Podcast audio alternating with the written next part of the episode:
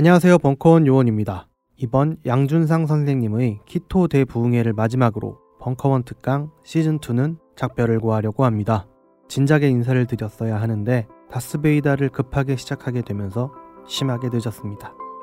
2017년 12월까지 벙커원에서 있었던 특강들은 벙커원 특강 시즌2로 거의 다 전달해 드렸고 시즌3는 향후 새로운 채널에서 다시 공유하려고 합니다.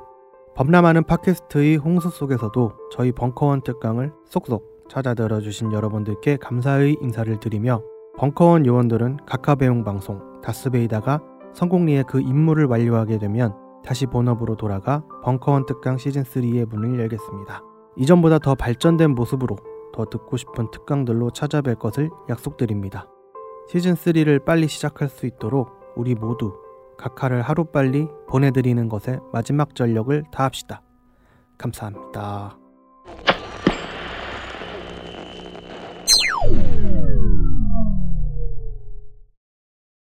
벙커원, 벙커원, 벙커원 라디오.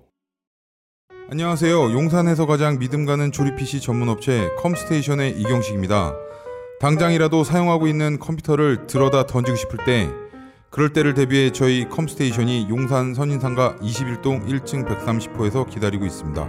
IT 강국에 걸맞게 믿을 만한 조립 PC 컴스테이션이 신뢰를 바탕으로 그 기회를 제공해 드리겠습니다. 궁금하신 점은 문의 주십시오. 011-892-5568번입니다. 우주 최강의 만족스러운 서비스를 제공해드리는 저희 컴스테이션이 늘 기다리고 있겠습니다. 딴지스에게 F1 같은 존재, 컴스테이션은 조용한 형제들과 함께합니다.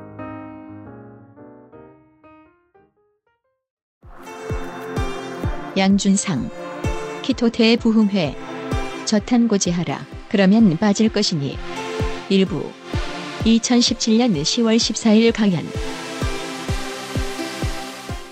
네, 안녕하세요.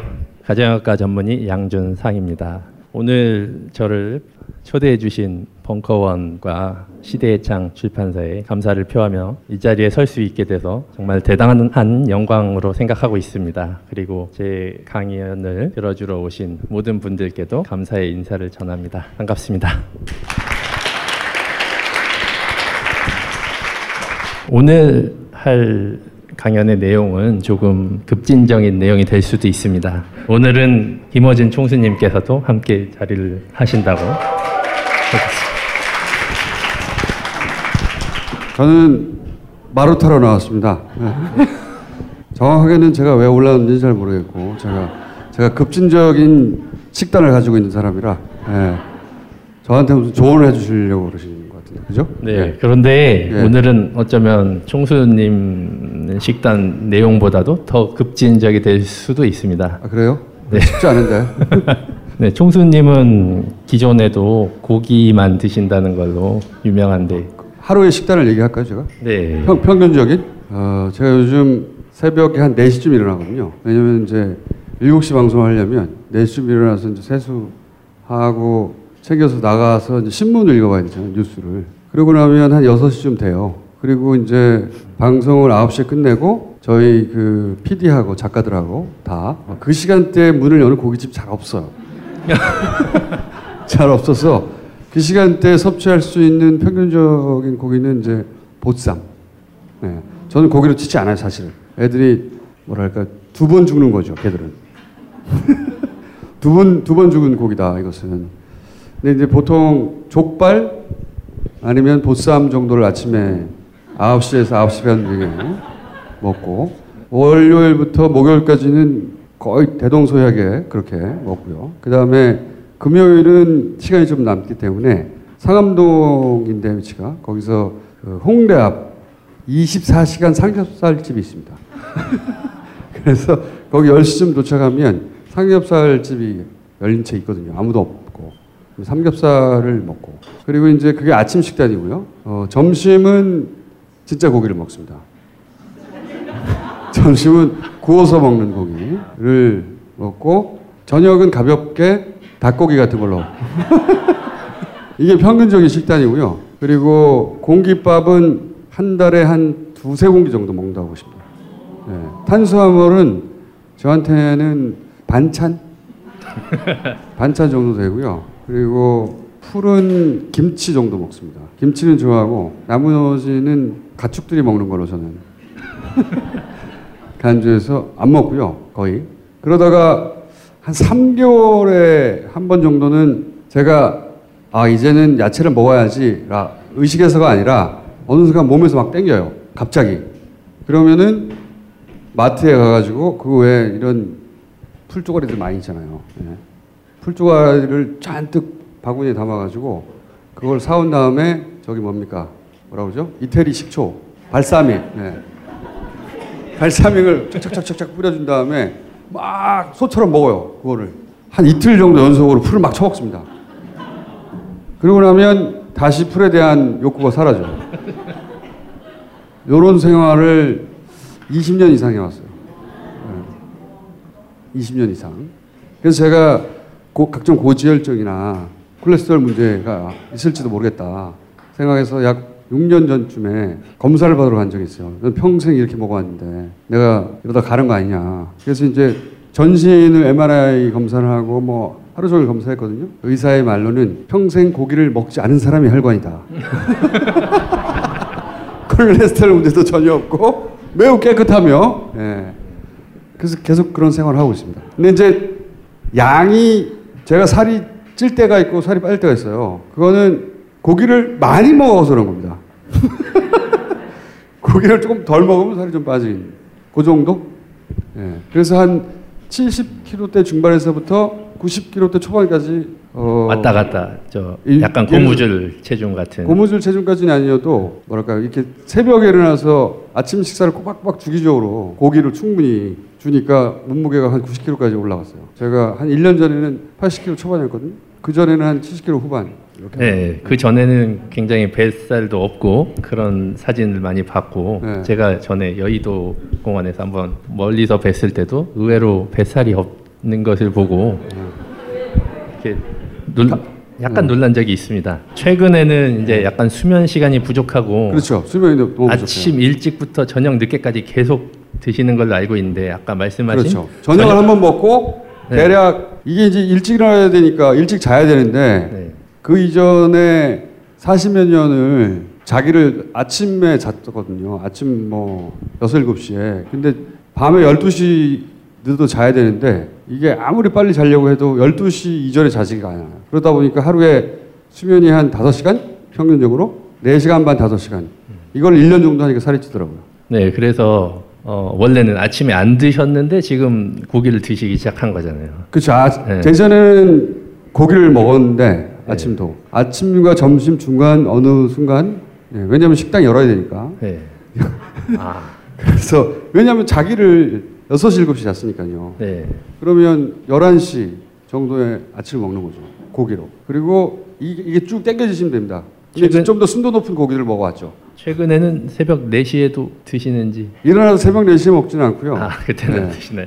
아침을 9시에 먹고 네. 1시쯤에 고기 먹고 7시쯤에 고기 먹고 자기 전에 한 12시. 한 11시, 12시 사이에 출출하니까 하루에 먹지 않는 시간이 거의 5시간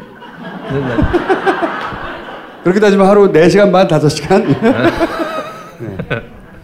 그러다 보니 살이 좀 쪘습니다. 그러니까 그 최근 1년간 그 전에 비해서 이 공복 시간이 좀 단축이. 되면서 예. 그래서 약간 살이 붙은 것 같은데 그 전에는 분명히 굉장히 많이 드셨음에도 불구하고 별로 뱃살이 없었던 거죠. 그렇죠. 고기만 네. 먹어왔어요. 제가 기억한 한, 한 아주 어릴 때부터 고기만 먹었어요, 저는.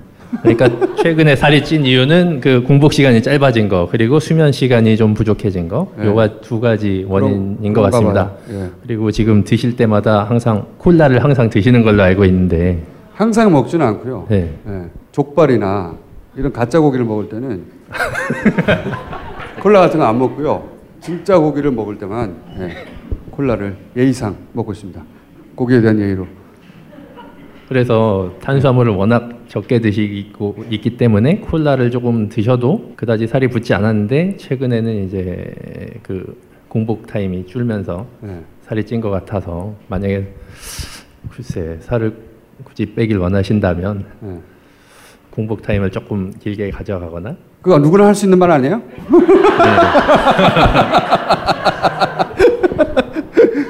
그런 이야기를 책으로 쓰셨어요? 아니 면 가짜 고기를 먹지 않거나 가짜 고기. 네. 아 저도 그게 불만이긴 해요. 네. 왜 고깃집을 아침에 열지 않는가? 근데 해결이 안 돼가지고 예, 유사 고기를 먹고 있습니다. 그래서 총수님과 말씀을 나눠보니까 오늘 강연이 딱 총수님의 내용인 것 같고 아 그래요? 네, 이렇게 먹어줘야 되는 겁니까 원래? 네 그런 것 같습니다. 그래요? 네, 아 제가 먹는 방식이 케토제닉이에요? 예, 거의 케토제닉이라고 볼 수가 있고 네. 한번 케톤을 측정해 보고 싶은 생각까지 드는데 여기서 어, 케톤을 측정해 보신 분이라면 한번 총수님의 케톤 수치가 궁금할 것도 같습니다. 아 케토라고 네. 하는 수치가 있어요? 예. 그럼 저는 올바로 살고 있었던 거예요? 그래서 혈액 중에서 케톤이 얼마 나오는지 이제 혈당을 체크하듯이 체크할 수가 있는데 네. 제가 뭐 오늘 준비하진 않았기 때문에 할 수는 없지만 굉장히 건강하다고 그랬어요. 6년 전에 의사 얘기로는 그러니까 그 건강과는 관계없이 네. 저희가 관심 있어 하는 건 또 케톤 수치라는 게 그게 있습니다. 높으면 어떻게 되는 겁니까? 높으면은 효율적으로 지방을 태우고 있고 이제 충분한 에너지를 내고 있는 거죠. 아 중간에 배고플 때는 치즈를 먹어요. 네. 중간에 배고플 때는 저는 이렇게 이게 덩어리 치즈 큰 거 있잖아요. 예. 그거를 그냥 뜯어 먹어요. 이렇게. 네. 네. 그냥 타고나기를 요 케톤형 인간으로 타고나신 것 같습니다. 올바로 살고 있는 거예요? 네. 아이 좋네 이거. 많은 많은 주변인들이 제가 비정상적으로 살고 있다고 그랬는데 식생활을 저 중간에 이제 공복이 있다. 예를 들어서 기차 타고 어디 멀리 이동해 고기를 먹을 수 없잖아요 중간에. 그러면은 왜 이런 막대기 치즈 있잖아요. 그런 걸 저는 뜯어 먹어요. 가져가서 중간에 예를 들어서 뭐 도시락을 먹는다든가 이제 싫어합니다. 예. 그래서 그 번잡하고 예. 그래서 그냥 그 치즈 뜯어 먹고 소세지 이런 거 싫어해요. 가짜. 그런 거 싫어하고요. 그냥 생 풀이거나 먹을 때는 생 고기거나 아니면은 치즈거나 아니면은 이제 선생님 강의 좀 듣고 안녕.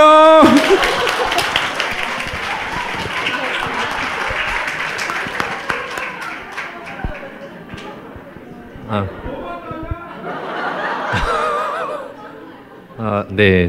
긴, 제, 긴, 제 긴장도 풀어주셔서 김어준 총수님께서 굉장히 감사한 마음입니다. 그러면 이제 시작을 해보겠습니다. 오늘의 내용은 급진적인 내용이라고 얘기했는데 총수님 이야기를 듣고 보니 뭐 그렇게 급진적인 내용은 아닌 것 같습니다. 저도 지인분들 중에 진보적인 지식인이나 혹은 정치인도 있는데 저탄수화물 고지방 식이요법을 얘기하면 좋은 얘기를 못 들을 때가 많습니다. 진보적인 지식인들 중에 채식주의자가 특히 많습니다. 최근에 개봉했던 옥자는 공장식 축산에 대한 문제 제기를 하긴 했지만 이것이 영향을 미친 것은 축산 전반에 대한 혹은 육식 자체에 대한 회의 이런 쪽으로도 영향을 주기 때문에 그런 식으로 받아들이면 좀 곤란하지 않나 하는 생각이 듭니다. 그래서 인간은 이성이 있기 때문에 살생을 해서는 안 된다. 뭐 이성, 도덕, 연민을 장착하고 있기 때문에 우리가 농사를 해서 식물을 키워서 충분히 먹고 살 수 있는데 왜 고기를 먹어야 하는가 이런 의문도 있고 저도 15년 전에는 채식을 해본 적이 있는데 당시에 1파운드의 고기를 만들기 위해서 뭐 8kg 이상의 곡물이 필요하다는 논리를 읽고 아프리카의 어린이들을 위해서 혹은 전 세계 굶주리는 인구를 위해서 채식을 해야 한다 그런 논리에 빠져서 저도 한번 채식을 한 적이 있었습니다만은 어 그래서 좀 이 진보적인 지식인들이 약간 채식을 지향하고 고기를 좀 싫어하는 것 같습니다. 그렇지만 이제 육식 자체에 대한 회의로 빠져서는 안 된다고 생각을 합니다. 인간의 생리 자체가 고기를 먹는데 최적화돼서 진화를 했기 때문이죠. 그래서 봉준호 감독님께서 옥자를 찍었기에 돼지고기는 안 먹는다. 그리고 몰래 숨어서 소고기와 닭고기만 드신다고 하는 기사를 본 적이 있습니다. 공장식 축산에 대해서만 문제를 제기한다면 굳이 숨어서 드실 필요는 없을 것 같습니다. 그래서 인간이 왜 육식을 해야 되는가에 대해서 지식인들이 한 가지 놓치고 있는 점이 있는데 대학병원 앞에 약국에 가서 딱 한 시간만 앉아 있어 보면 이만한 보따리로 약을 받아가시는 분들을 많이 보게 됩니다. 많은 수가 이제 혈압약과 당뇨약이 포함된 각종 만성 질환에 대한 약들인데 그런 약들이 우리 육식을 덜 하고 탄수화물을 많이 먹기 때문에 생기게 됩니다. 그래서 계속된 채식은 건강을 유지할 수 없고 지속 불가능하고 그리고 대형 병원과 뭐 제약회사와 식품회사만 먹여 살리게 되는 꼴이 됩니다. 앞서의 슬라이드에서 이제 plant based라는 표현을 썼는데 plant는 특이하게도 식물과 동시에 공장을 의미합니다. 식물이 공장. 그래서 오늘은 채소에 대해서 말해 보겠습니다. 그래서 저와 만나는 분들 중에서 이제 살이 잘 안 빠지거나 이제 뭔가 효과를 잘 못 봤다고 하시는 분들은 조금 채소를 많이 먹고 계시는 경우가 있고 채소를 많이 먹고 이제 지방을 좀 곁들여서 드시는 경우가 많은 것 같습니다. 반면에 지방이 주가 되고 채소를 곁들여서 약간 드시는 경우는 이제 효과를 더 많이 보고 부모님까지도 좋아졌고 그런 경우가 많습니다. 채소가 건강을 망칠 수 있다. 이런 이야기를 할 거기 때문에 지금까지 채소에 관해서 알고 있는 것들은 모두 잊어버리고 들어주셨으면 좋겠습니다. 자유가 의미하는 것은 언제나 같습니다. 그것은 더 나은 세상에 대한 희망입니다. 여기 체 게바라가 나오는 이유는 케톤식 자체가 하나의 혁명이기 때문입니다. 개인으로 봐서도 지금까지 살아온 동안의 식습관, 생활 습관에 대한 혁명적 변화가 있고 이것을 모두가 잘 하려면 사회적 변화가 수반되어야 합니다. 그래서 저는 더 나은 세상에 대해서 더 좋은 고기에 대한 갈망이다. 이렇게 생각합니다. 더 많은 사람들이 더 좋은 고기를 먹고 건강해지는 세상이 더 나은 세상이라고 생각합니다. 이분은 남아공의 의사이자 대학 교수, 의대 교수인 팀 노크스입니다. 팀 노크스가 수백여 편의 논문을 쓴 전설적인 인물이고 수십 년간 탄수화물을 많이 먹어야 운동을 잘한다는 논문을 쓰셨는데 최근 몇 년 사이에 완전히 생각을 바꾸고 저탄수화물 고지방 식사를 시작하시면서 본인이 갖고 있던 체중도 감량이 되고 당뇨약도 끊을 수가 있었습니다. 그리고 남아공에서 저탄수화물 고지방식 캠페인을 시작을 합니다. 빈곤층도 먹을 수 있도록 빈곤층을 위한 저탄수화물 고지방 캠페인도 전개합니다. 어, 그래서 이분이 식이요법에 식사에 있어서 식사 혁명을 이끄는 체게바라와 같은 분이고 체게바라와 같이 정말 꼬장꼬장하게 원칙적인 이야기들을 전혀 타협하지 않고 하시는 분입니다. 최근에 하신 얘기로는 이제 채식을 권하는 의사는 양심 불량이다. 이제 영어로는 unethical이라는 표현을 쓰셨죠. 의사, 어, 채식을 권하면 의사가 비윤리적인 겁니다. 이런 말씀을 하셨고 채식을 하게 되면 비타민을 먹지 않고는 건강을 유지할 수 없다. 그러므로 지속 불가능하다라는 말씀을 하셨고 전 세계적으로 농장이 확대되면서 표층토가 사라지고 환경이 파괴되고 있다. 그로 인해서 지구 온난화가 발생하고 이런 농업의 확대가 환경을 파괴하고 지속 불가능하다. 이런 말씀까지 하시는 분입니다. 굉장히 거침없는 언변까지 매우 존경스러운 분입니다. 누크스 교수님께서 예로 자주 드시는 동물의 예가 판다입니다. 판다는 깨어있는 시간의 대부분을 대나무를 먹으면서 보내고 먹지 않는 시간은 거의 잠을 잡니다. 그런데 비만에 시달리고 변비에 시달립니다. 우리가 섬유질을 많이 먹으면 변비가 좋아진다고 생각을 하는데 섬유질을 가장 많이 먹는 판다는 변비와 장 문제에 시달리고 있습니다. 그리고 비만하죠. 뭐 고기와 지방은 전혀 먹지 않는데 비만합니다. 반면에 치타를 보면 뭐 섬유질은 먹지 않지만 가장 좋은 몸매를 자랑하는 동물이죠. 그래서 우리가 판다가 될 것인가 치타가 될 것인가는 선택하기에 달렸습니다. 그리고 이 노크스 교수의 Real Meal Revolution이라는 책은 낫과 망치 대신에 포크와 나이프를 들고 혁명을 하자는 그런 표지를 가지고 있습니다. 남아공에선 이런 표지로 나왔고 미국에서는 이게 조금 미국 정서하고 안 맞을 수 있어서 조금 다른 표지로 나왔는데 그래서 케톤식은 하나의 혁명입니다.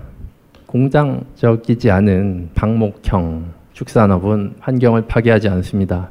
표층토를 갈아엎지 않고 양들이 필요한 풀을 골라서 먹고 잡초가 나도 잡초를 솎아낼 필요가 없습니다. 그래서 축산업의 환경 파괴 문제에 대해서는 모두들 머릿속에 잘 들어있지만 농업에 대해서는 그렇게 많이 생각하고 있지 않죠. 사실은 농업도 굉장히 환경 파괴적인데 이분은 최근 5년 전에 뇌종양을 진단받았습니다. 뇌종양에도 여러 가지 종류가 있는데 가장 악성도가 심한 어, 글라이오블라스토마라는 질병에 걸렸습니다. 이분과 동시에 이 병을 진단받았던 분들은 모두 이제 세상에 없습니다. 수술을 한번 했고 약물 치료도 했었는데 중간에 중단하고 케톤식으로 돌아섭니다. 케톤식을 시작하고 나서 이제 종양이 완전히 없어지고 지금까지 잘 살고 있으며 지금은 식이요법을 연구하기 위해서 대학원에 진학했습니다. 케톤식에도 여러 가지 버전이 있지만 이분은 식물을 전혀 먹지 않는 방식을 택했고 동물과 곤충만을 먹었습니다. 게리 페키는 호주의 정형외과 의사고 2000년에 뇌종양이 생깁니다. 뇌종양으로 수술을 두 번 하고 항암제를 먹었는데 그래도 계속해서 암 세포가 조금씩 자라고 있었는데 케톤식을 시작하고 나서부터 암 세포가 완전히 없어지진 않았지만 더 이상 자라지 않게 되었습니다. 지금도 진료를 하고 있습니다. 정형외과 의사기 때문에 환자들이 수술을 받으러 오는 경우가 많습니다. 당뇨가 심해서 당뇨로 발에 합병증이 생겨서 괴사되고 결국에 이제 제 발은 이제 좀 약간 잘라야 할 것 같아요 하고 환자들이 찾아오면 일단 식이요법을 권장을 하고 식이요법을 지도합니다. 그리고 퇴행성 관련절염이 심해서 인공관절 수술을 하기 위해서 내원한 환자에게도 식이요법을 먼저 권장합니다. 그런데 이제 호주 보건당국에서 이분이 환자들에게 식이 지도를 하지 마라라는 금지령을 내렸습니다. 그래서 이에 대해서 게리 페키가 인스타그램에 올린 그림은 이 아래쪽에 있는 그림입니다. 오늘은 부러지지만 내일은 더 강하게 얘기할 거다. 이런 저항적인 정신을 담고 있습니다. 최근에 하신 말씀 중에는 채소를 먹지 않아도 괜찮냐는 이런 의문에 대해서 네가 먹은 소가 대신 먹어줬으니까 괜찮아 이런 말씀을 하셨습니다. 일레인 켄틴이라고 미국의 유방암 환자고 유방암이 있어서 1차적으로 수술을 받아서 종양을 제거하고 그 이후에 항암제와 방사선 치료를 권고받았지만 하지 않았습니다.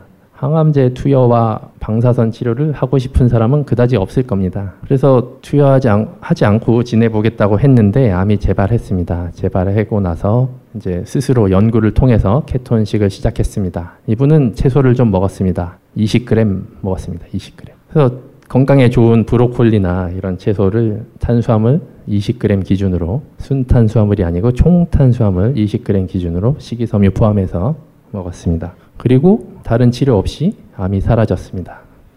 2014년 월드컵에서 본선에 진출한 나라들의 국민 1인당 최소 섭취량으로 토너먼트를 하면 한국이 당당하게 우승합니다. 실제 우승국인 독일은 지방을 두 번째로 많이 먹은 나라였습니다. 그래서 지방을 많이 먹어야지 우승할 수 있습니다. 채소를 저렇게 우승할 정도로 많이 먹는데 위암 대장암은 세계 1위입니다. 그러면 위암 대장암이 많은 이유가 채소를 많이 먹었기 때문은 아닐까요? 굉장히 허무맹랑한 얘기로 들리실지 모르지만 저와 같은 생각을 하는 사람이 또 있습니다. 아, plant based diet, 공장 다이어트인지 식물 다이어트인지 모르겠지만 그 중에 가장 대표적으로 마늘이 있습니다. 음, 마늘은 항암 효과가 있고 심혈관 질환을 예방하는 효과가 있다고 알려져 있습니다. 한국인의 마늘 섭취량은 독보적인 세계 1위입니다. 한국인은 2000년대 이전에 30년간 계속해서 마늘과 채소를 원래 많이 먹었지만 점점 더 많이 먹었고 1998년 기준으로 독보적인 세계 1위였고 중국이 2위였지만 중국의 두 배를 먹었고 3위와는 7배 차이 납니다. 그리고 2004년에 중국이 많이 따라왔지만 그 이후에 우리는 또다시 늘립니다. 그래서 마늘을 많이 먹어서 대장암에 많이 걸리는 것은 아닌지 또 의심해 볼 수가 있습니다. 우리는 작년에 이화여대 훌륭한 교수님들이 많다는 것을 알게 됐습니다. 사실 영양 쪽에 훌륭한 논문들이 이화여대에서 많이 나오고 있습니다. 이 논문이 발표된 저널은 미국의 임상영양학회지인데 2009년에 발표가 됐습니다. 임상영양학회지는 영양학 쪽에서 가장 신뢰성이 높은 저널 중의 하나입니다. 그래서 전 세계의 모든 역학 연구를 분석해 봤더니 마늘은 항암 효과가 없다. 있다고 밝혀진 연구가 있다 하더라도 굉장히 신뢰성이 낮다. 이런 내용의 논문입니다. 그리고 이 논문이 지금까지 마늘을 둘러싼 영양학계에서 가장 인정받고 있는 그런 의견입니다. 그래서 마늘 일본에서 강아지에게 마늘을 투여하는 실험을 했는데 단 120mg을 투여했습니다. 120mg이면 이제 마늘 한 쪽도 되지 않죠. 마늘 한 쪽도 되지 않는 120mg을 투여했더니 위에 구멍이 납니다. 약간 구멍이 날 정도까지는 아니지만 저렇게 손상, 위벽이 손상이 되고 저 윗선까지 세포가 차 있어야 되는데 요만큼이 손실이 된 슬라이드입니다. 120ml를 투여하고 장의 세포를 채취해서 전자현미경으로 본 사진입니다. 위에 있는 사진은 투여하지 않은 상태의 장이고 아래쪽 사진은 이제 마늘을 투여한 후의 사진입니다. 장이 굉장히 너덜너덜해지고 장이 너덜너덜해지면 그 속으로 이제 소화 안 된 음식물들이 들어와서 많은 알러지의 원인이 되고 그 밖에 독소와 세균이 침투할 수가 있습니다. 이제 이런 원인으로 인해서 과민성 장 증후군이나 장 누수 그리고 섬유근육통까지 생길 수가 있습니다. 제가 만난 분들 중에서 섬유근육통 환자분들 중에서 많은 수가 마늘을 끊고 나면 굉장히 편해집니다. 통증이 줄어들고 그래서 섬유 근육통이 아니라 어떻게 보면 거의 마늘 근육통이 아닌가 하는 생각까지도 듭니다. 섬유 근육통은 전신에 걸쳐서 근육통이 발생하는 매우 괴로운 질환이죠. 영국의 엘리자베스 2세 여왕은 감자와 파스타를 먹지 않습니다. 녹말성 탄수화물을 먹지 않는 걸로 알려져 있습니다. 저탄수화물 식사를 하시는 분이죠. 그런데 또 한 가지 마늘을 먹지 않습니다. 90세가 넘어서까지 정상적으로 매우 훌륭하게 여왕직을 수행하는 이유 중에 하나는 탄수화물도 먹지 않고 마늘도 먹지 않기 때문이 아닌가 싶습니다. 그래서 여기는 벙커 원이기 때문에 벙커 원의 입장에서 보면 2002년에 우리는 강팀이다 시리즈를 열심히 읽었습니다. 저는 어, 2002년에 한국이 2000년대 들어서 가장 채소를 적게 먹었죠. 채소를 적게 먹으면 뭔가 좋은 일이 생기고 당시에 총수님의 표현으로는 올해는 뭘 해도 되는 해다 이렇게 표현을 하셨었는데 다시 한번 채소를 더 적게 먹어야 더 좋은 일이 생기지 않을까 싶습니다. 그래서 판다의 가장 건강 고민은 가장 큰 건강 고민은 장이 꼬이는 질환들입니다. 장이 장염전이나 장중첩증 그리고 2007년에 독일 동물원에 임대된 얀얀이라는 판다가 사망을 했는데 급성 변비로 사망을 했습니다. 사인이 급성 변비였고 그래서 올해 그 10년 전에 죽은 얀얀을 기리는 행사를 하고 있는 사진입니다. 섬유질을 먹으면 변비가 좋아진다고 생각하는데 섬유질을 가장 많이 먹은 판다는 변비 때문에 죽습니다. 네, 식물에는 독성이 있습니다. 결국 포도당과 가당이 많은 것도 식물이고 그리고 그 밖에 콩이나 곡물류는 살아남아야 하는 사명을 가지고 있습니다. 동물에게 먹혀도 장에서 살아남아서 대변으로 배설돼서 배출돼서 다시 땅에 묻혀야지 세대를 이어갈 수가 있습니다. 그래서 소화에 저항하는 단백질을 가지고 있는데 그 중에 렉틴이라는 것이 있고 렉틴이라는 것이 동물의 장에서 염증을 유발하고 설사를 유발합니다. 그래서 동물이 먹기를 싫어하게 되고 먹더라도 배출이 됩니다. 그 렉틴에 관해서 연구들이 좀 되고 어, 렉틴을 전혀 먹지 않는 그런 식이요법을 만들어낸 사람도 있지만 오늘 하고자 하는 주된 얘기는 렉틴이 아니라 섬유질이니까 넘어가겠습니다. 자, 섬유질이 질병의 원인이 된다는 그런 주장이 있습니다. 이분은 우크라이나 출신이고 1978년에 미국으로 이민을 간 모나스티리스키라는 분인데 어, IT 업계에 종사하다가 1980년대에 변비가 찾아옵니다. 변, 극심한 변비 때문에 맨해튼에서 의사를 찾아갔는데 섬유질과 물을 많이 먹고 운동을 많이 하라고 합니다. 그래서 시키는 대로 다 했습니다. 시키는 대로 다 했는데 전혀 좋아지지 않았고 10년이 지나자 과일과 채소와 운동을 많이 하고 10년이 지나자 당뇨병이 생깁니다. 거의 채식주의로 지냈고 당뇨병까지 생겨, 생기고 이제 변비는 정말 극심해서 치질까지 생기게 됩니다. 그 상황에서 이분이 연구를 하고 연구를 해봤더니 저 섬유질을 먹는다고 해서 변비가 좋아진다는 과학적인 근거가 전혀 없음을 알게 됩니다. 그리고 섬유질을 먹는다고 해서 대장암이 예방된다는 근거도 없음을 알게 됩니다. 그래서 이분의 이론은 섬유질을 안 먹어야 건강해진다는 것입니다. 그래서 섬유질을 완전히 먹지 않는 식이요법을 시작합니다. 섬유질을 완전히 먹지 않으면 다른 탄수화물도 거의 먹지 않게 됩니다. 그래서 거의 무섬유질 케톤식을 시작합니다. 그리고 당뇨가 없어지고 변비가 해결됩니다. 평생 거의 10년 넘게 변비 때문에 고생했는데 변비가 없어지고 다른 당뇨 합병증도 전부 없어집니다. 그 이후에 섬유질과 장 건강에 대한 전문가가 되기로 결심을 하고 섬유질의 위협, 섬유질의 습격 이런 제목의 책을 냅니다. 그 밖에도 장 건강에 관한 책을 여러 권 집필 했습니다. 이분의 이론은 이제 섬유질을 많이 먹게 되면 소화되지 않은 상태의 섬유질이 대장에 많이 쌓이고 그리고 거기에 더해서 수분까지 많이 먹게 되면 대장이 팽창을 한다. 대장이 팽창을 하게 되면 압력을 받고 압력 때문에 염증이 생기고 염증이 생기면 또다시 이제 다른 건강이 나빠지는 결과로 이어진다는 이론을 갖고 있습니다.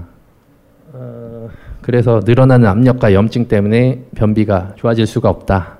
우리가 입에 물을 너무 많이 먹으면 삼킬 수가 없습니다. 도로 뱉어내야 되고 그리고 소변을 참다가 너무 많이 차도 처음에는 시원하게 보지 못하고 중간 정도 보고 난 다음에 이제 잘 나오기 시작합니다. 그런 것과 같이 이제 대장이 너무 꽉 차면 섬유질로 꽉 차면 오히려 변비가 잘 안 빠질 수도 있습니다. 제가 진료 현장에서 가장 좌절을 겪는 질환 중에 하나가 이제 변비고 어떤 약을 처방해도 듣지 않는 분들이 많이 있습니다. 섬유질을 많이 먹으라고 혹은 물을 많이 먹으라고 때로는 우유를 먹으라고 하지만 섬유질을 많이 먹고 변비가 좋아졌다고 선생님 감사합니다. 이런 분은 제가 거의 경험한 적이 없습니다. 특히 변비가 심할수록 더욱 그렇습니다. 그래서 오히려 반대로 섬유질을 아예 먹지 않으면 변비가 좋아질 수가 있습니다. 케톤식과 장내 세균에 관해서 아직 연구가 많이 되진 않았습니다. 사실 장내 세균과 유산균에 대한 연구는 아직 걸음마 단계 정도입니다. 그 중에서 비만한 쥐와 이제 날씬한 쥐의 비교 연구가 가장 유명합니다. Firmicutes라는 까만 균하고 Bacteroidetes라는 하얀 균의 비율이 까만 비율이 높을수록 이제 비만하기 쉬운 결과가 있고 이제 날씬한 쥐에게 비만한 쥐의 대변을 이식하면 장에 날씬한 쥐도 비만해지는 그런 연구 결과들이 있습니다. 인간에서도 이렇게 까만 균, Firmicutes 균의 균의 비율이 높은 현상이 비만, 자폐증, 뇌전증, 과민성 장증후군 등에서 관찰이 됩니다. 최근에 한 연구에서 내전증 환자들에게 케톤식을 시키고 나서 세균 검사를 해봤더니 이런 비율이 호전되는 것을 알 수 있었습니다. 그러니까 섬유질도 거의 먹지 않고 케톤식을 했던 경우에 이런 비율이 호전이 됩니다. 그런데 너무 채소를 많이 먹게 되면 이런 좋은 효과를 보지 못할 수도 있습니다. 그러니까 케톤식을 하면서 채소를 꼭 많이 먹어야 한다는 생각에 오히려 효과를 보지 못할 수도 있습니다. 그래서 꿀꿀 디톡스, 돼지로 디톡스를 한다. 저 기름진 삼겹살 중심으로 먹고 마늘을 비롯한 채소 과일을 제한한다. 아까 그 모나스티리스키는 섬유질을 15g 이내로 제한하라고 합니다. 그래서 총 탄수화물을 20g 이내로 섬유질 포함한 총 탄수화물을 20g 이내로 제한합니다. 총 탄수화물이 20g이 되려면 고구마가 반 개, 감자가 뭐 반 개 조금 더, 쌀밥은 4분의 1 공기, 라면도 4분의 1개, 사과는 반 개, 바나나 반 개. 이걸 전부 다가 아니라 이 중에 어느 한 개가 20g이라는 거 아시죠? 브로콜리가 한 개, 브로콜리 한 송이, 예. 이 중에 택해서 한 개, 다 합쳐서가 아니라 케톤식의 총수는 에릭 웨스트맨입니다. 사실상 우리는 에릭 웨스트맨에게 감사해야 합니다. 에릭 웨스트맨이 아니었으면 이제 앳킨스 다이어트의 전통이 끊겼을 수가 있고 앳킨스 다이어트의 전통을 계승하고 더욱 발전시킨 인물이 에릭 웨스트맨입니다.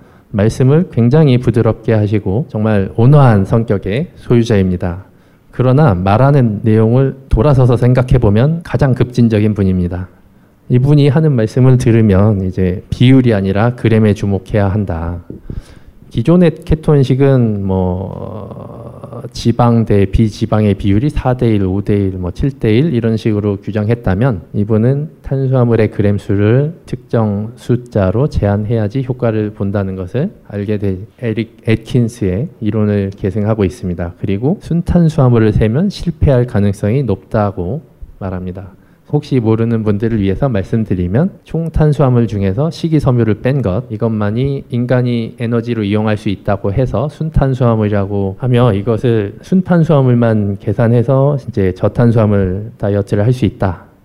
이렇게 생각하는 사람들이 있는데 식이섬유가 인간에게 에너지로 쓰이진 않지만 식이섬유까지 같이 제한해야지 효과를 본다는 내용을 굉장히 우회적으로 말씀하고 있는 겁니다. 그러니까 총 탄수화물을 20g으로 제한하는 순간 섬유질도 제한이 됩니다. 그래서 아까 모나스티르스키의 이론과 거의 큰 차이가 없게 되죠.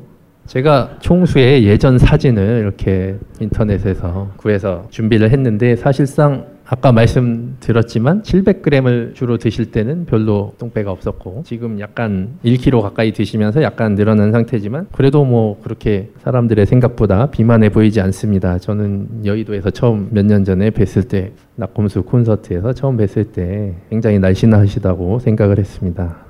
그래서 이것도 같이 가져온 사진이고 총수의 창의력과 왕성한 활동의 원동력은 고기가 아닌가 싶습니다.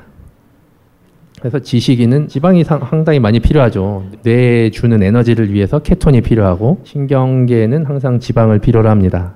오른쪽에 글씨는 잘 보이지 않으니까 제가 읽겠습니다. 이것은 나무 위키에 있는 내용인데 알아주는 골초인데다가 비만기도 보이고 게다가 연일 계속되는 강행군으로 건강이 썩 좋아 보이지 않는다. 어, 매일 지방으로 직접 운전으로 갔다 왔다 하고 언동으로 보건데 맨날 고기만 퍼먹는 듯하다. 야채는 가축이 먹는 거라며 고기만 찾는다. 어, 이런데도 건강검진 받은 결과는 멀쩡하다고 한다. 낙곰수와 정치적으로 정반대 지점에 있는 홍해걸 기자가 동영상까지 만들어서 빨리 병원 가라고 충고해 주기도 했다. 이런 내용입니다.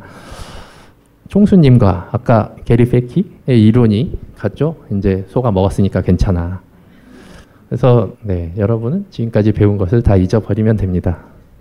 여기서부터는 지난 세브란스 가정의학회에서 발표했던 의사 모임에서 발표했던 내용을 넣은 것입니다. 어, 아시는 분들은 이제 인슐린 과잉이 현대인들의 만성 질환을 유발한다는 걸 알고 계시지만 혹시 모르시는 분들도 있을 수 있고 그리고 한국에도 좋은 연구 결과들이 많다는 점을 알 수가 있습니다. 지방과 케톤을 이용하는 인간은 인슐린 과잉을 해소할 수 있고 전신 염증이 호전되고 심혈관 질환과 암을 예방할 수 있습니다.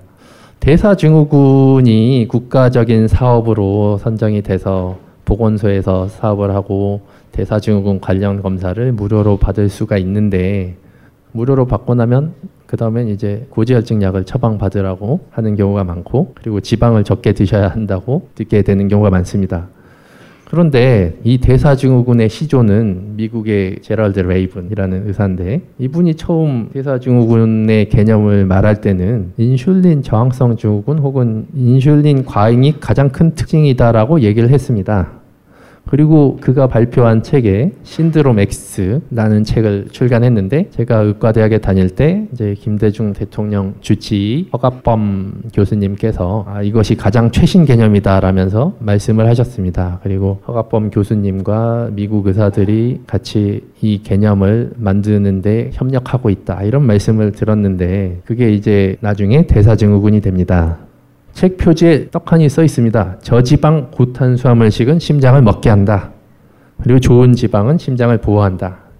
여기 나오는 좋은 지방은 그냥 뭐 오메가3 조금 먹으란 얘기가 아닌 거는 다 아실 거라고 생각합니다. 이것은 제가 BMJ 브리티시 의학 저널에 발표한 내용입니다. 인슐린이 높을수록 염증 수치가 높다는 내용이고 이 염증 수치가 심혈관 질환의 위험 인자라는 데 대해서는 한국의 심장내과 전문의들이 모두 동의합니다. 그러니까 인슐린이 낮을수록 심혈관 질환을 반영하는 염증 수치 HSCRP라는 게 있는데 이것이 낮습니다. 그래서 인슐린 농도 공복에 5 이하가 되도록 어, 목표를 잡아야 합니다. 10 이상이 되면 이제 당뇨가 될 수가 있고 심혈관 질환의 위험도가 크게 상승합니다.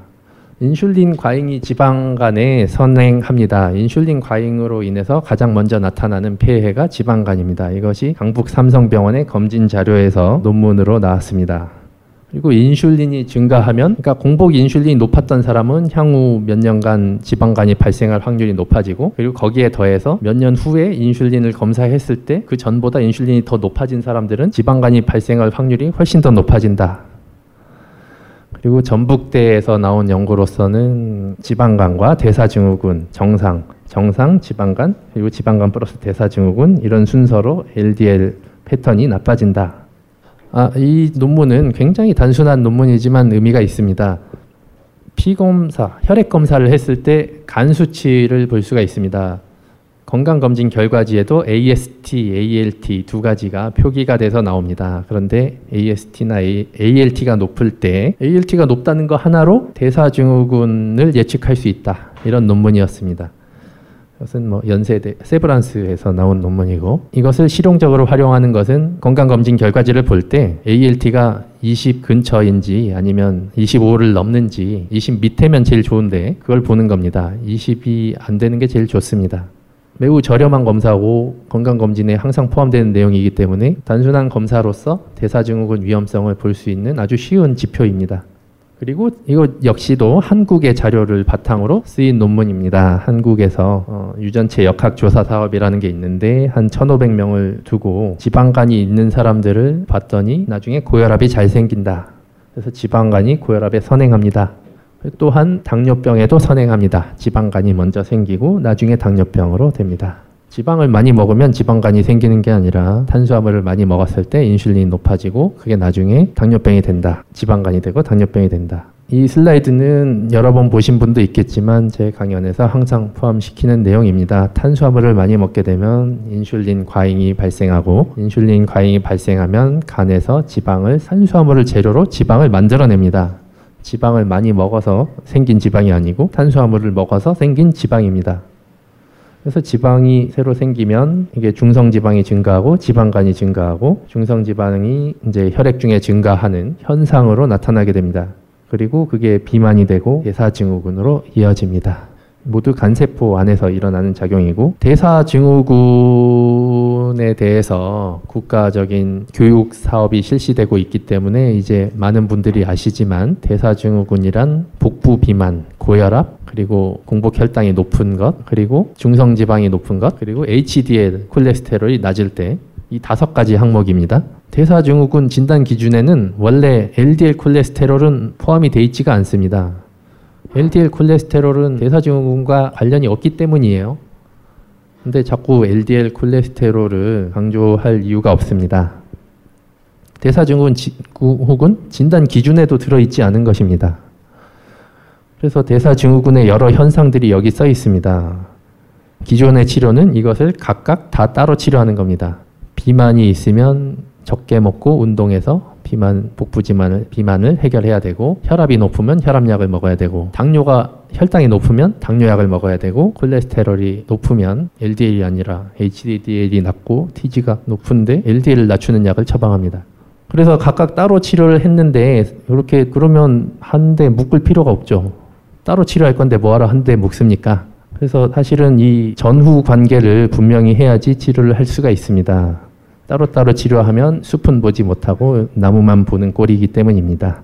인슐린 과잉이 발생을 하고 인슐린 과잉이 생기다 보면 이제 인슐린 저항성이 생기고 인슐린 저항성이란 말이 굉장히 어렵다고 생각하시면 그냥 인슐린이 너무 많다고 생각하면 됩니다. 인슐린 과잉 그리고 가장 먼저 나타나는 변화가 지방간이고 그 다음으로 두 번째 줄에 있는 현상들이 발생을 합니다. 이것들은 하나의 현상이지 원인이 아닙니다.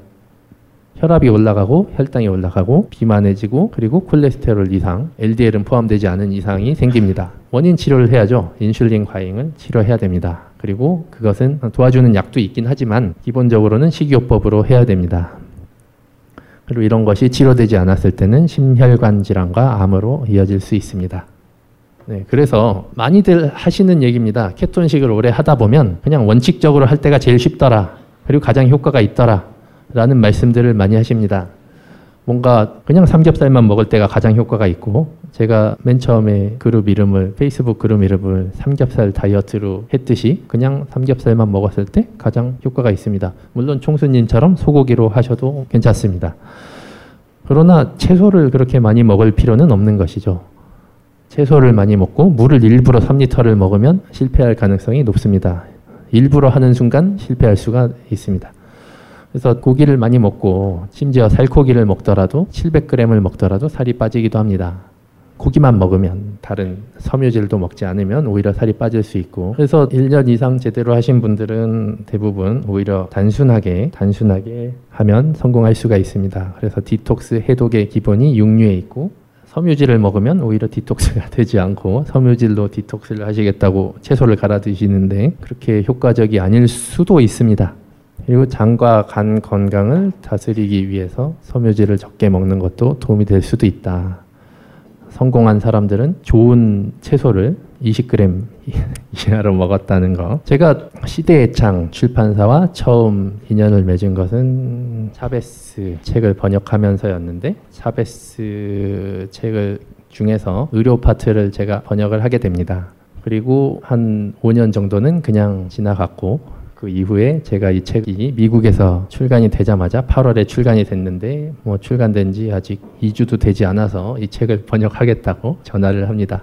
네, 2주도 되지 않아서. 그래서 출간을 하게 됐고 시대의 창 출판사의 김성실 대표님께서 아 이게 정말 맞는지 스스로 실험까지 해보시고 출간을 결정하십니다. 스스로 해보고 이게 거짓말인데 출간하면 안 되잖아요. 그래서 지방을 많이 먹고 오히려 건강이 나빠지는데 그런 책을 내면 안 되니까 그래서 출판사 대표님께서 직접 검증하셨다. 김성실 대표님은 이제 요즘 시대의 창과 벙커원의 이제 공통점은 약간 진보적이면서도 트렌디한 그리고 제가 베네수엘라에서 원래 베네수엘라 시골에는 전혀 의사를 볼 수가 없었는데 10년에 걸쳐서 12,000개의 진료소를 짓고 쿠바에서 의사들을 처음에는 파견을 받았는데 최근 10년간 2만 명의 의사를 교육을 합니다. 그래서 왼쪽 위에 사진은 니콜라스 마두로 대통령이 보건지소 안에서 한국으로 치면 보건지소 안에서 악수를 하고 있는 모습이고 이 보건지소 건설 사업이 완료가 되었다는 바로 작년에 보도된 뉴스입니다. 이런 것은 보도가 안 되고 나쁜 뉴스만 보도되죠.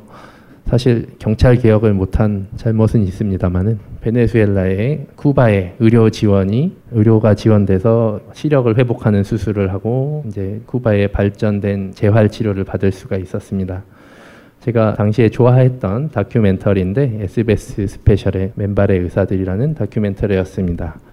어, 자신의 직업을 돈을 벌기 위한 수단으로 개인 병원을 차릴 도구로 보지 말아야 합니다. 이렇게 이런 멘트가 나오면서 방송이 끝납니다. 케톤식을 하면서 이제 순수한 자세로 저와 협력하고 싶으신 분들은 저에게 언제든지 요청하시면 협력할 준비가 되어 있습니다. 그러나 이윤을 위해서 접근하지는 않으셨으면 좋겠습니다. 네, 여기까지 마치겠습니다. 이 강연은 벙커원 홈페이지와 앱에서 동영상으로 보실 수 있습니다. 벙커원, 벙커원, 벙커원 라디오.